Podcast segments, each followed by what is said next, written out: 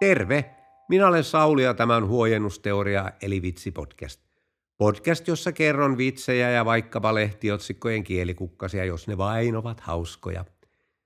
Ja olemme muuten nyt siirtyneet podcastissa kauteen numero kaksi.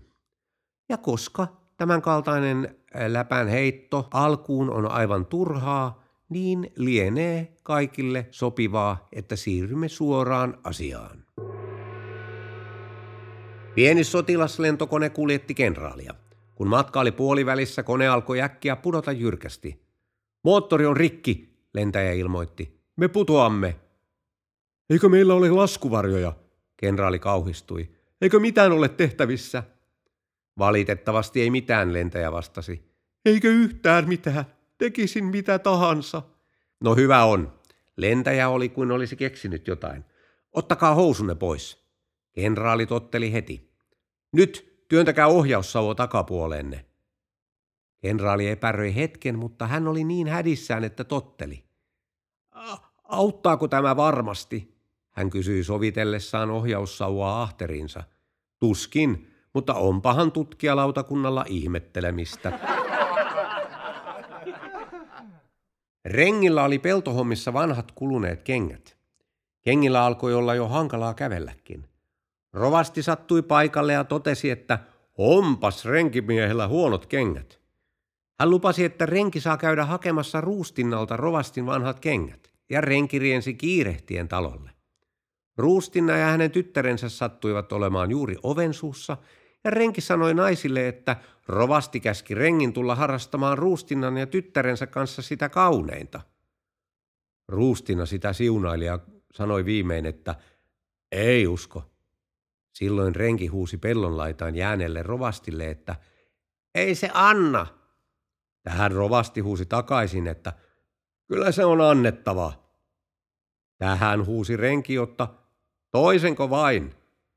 Johon rovasti vastasi, että ei kun molemmat. Karjalaiset naiset olivat tutustumassa Niagaran putouksiin. Tässä ovat kuuluisat Niagaran putoukset, opas selitti. Ja jos arvon rouvat ovat hetken hiljaa, niin saatamme kuulla jopa veden kohinan. Maailman nopein muurari on nainen. Heti kun hän ottaa kivet käteen, piippu on jo pystyssä. Mies seisoi kolme tuntia leipäjonossa Moskovassa, kunnes äkkiä menetti kokonaan hermonsa. Hän haki pistoolin kotoa ja julisti. Nyt tämä poika lähtee ampumaan Putinin. Neljän tunnin päästä mies palasi takaisin häntä koipien välissä. Siellä olikin vielä pidempi jono.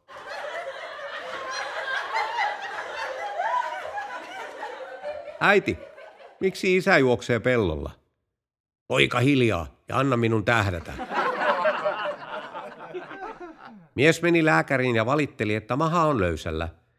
Lääkäri määräsi tälle lääkkeet ja tyytyväinen potilas lähti. Jonkin ajan kuluttua lääkäri alkoi miettiä, määräsikö hän potilaalle sittenkin vahingossa väärät lääkkeet. Lääkäri pyysi hoitajaa tarkistamaan asian ja tosiaan, lääkäri oli määrännyt vatsalääkkeiden sijaan mielialalääkkeitä. Lääkäri soitti nopeasti potilaalle ja kertoi, miten asia oli. Potilas kuunteli ja tokaisi. No olenkin ihmetellyt, kun paskat on ollut housuissa jo pari tuntia eikä harmita yhtään.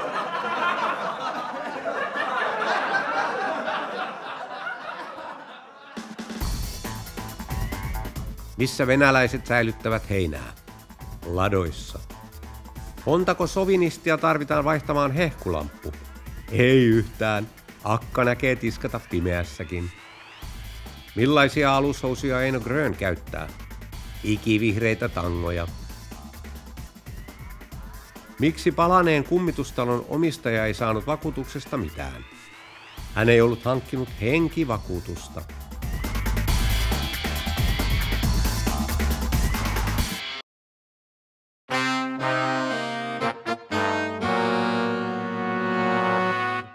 Meniköhän ihan oikein? Lehtiotsikkoja. Laivue 2020 hankkeen minimitavoite on, että merivoimilla on sama suoristuskyky kuin ennenkin. Ilkka 8.7.2017. Pakolaisaalto vei poliiseja tien päältä. Keskisuomalainen 4.5.2016. Kolme tuomittiin talousrikoksista lounasravintolassa Jyväskylässä. hsml.fi 18.1.2017.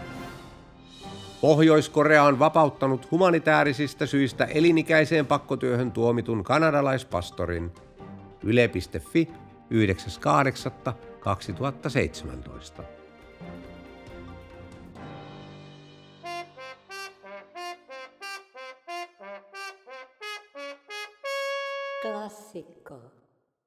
Nainen heräsi keskellä yötä ja huomasi, että hänen aviomiehensä ei ollut hänen vierellään nukkumassa.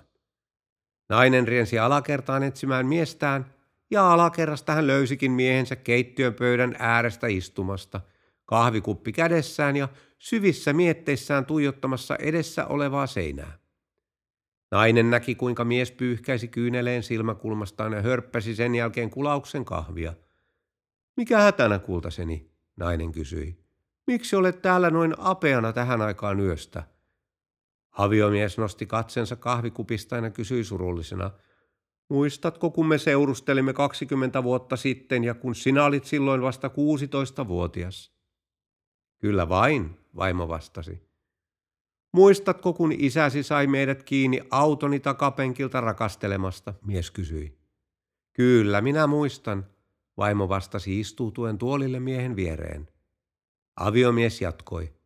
Muistatko, kun isäsi tunki haulikon naamaani kiinni ja sanoi, joko sinä viet tyttäreni avioon tai minä lähetän sinut vankilaan kahdeksikymmeneksi vuodeksi. Minä muistan myös sen, vaimo vastasi pehmeällä äänellä. Mies pyyhkäisi toisenkin kyyneleen silmästään ja sanoi, tänään minä olisin päässyt vankilasta pois. Niin se vain on, että tämänkertainen jakso päättyy tähän. Tai oikeastaan vielä ensi jaksossa kuollaan, esinytään talent showssa, tilataan pizzaa ja käydään jopa turkulaisen pasistin vaimon hamen alla. Niitä palautetta, parannusehdotuksia ja uusia hauskoja vitsejä voi laittaa sähköpostilla osoitteeseen huojennusteoria.gmail.com. Ja tämä jakso päättyy nyt.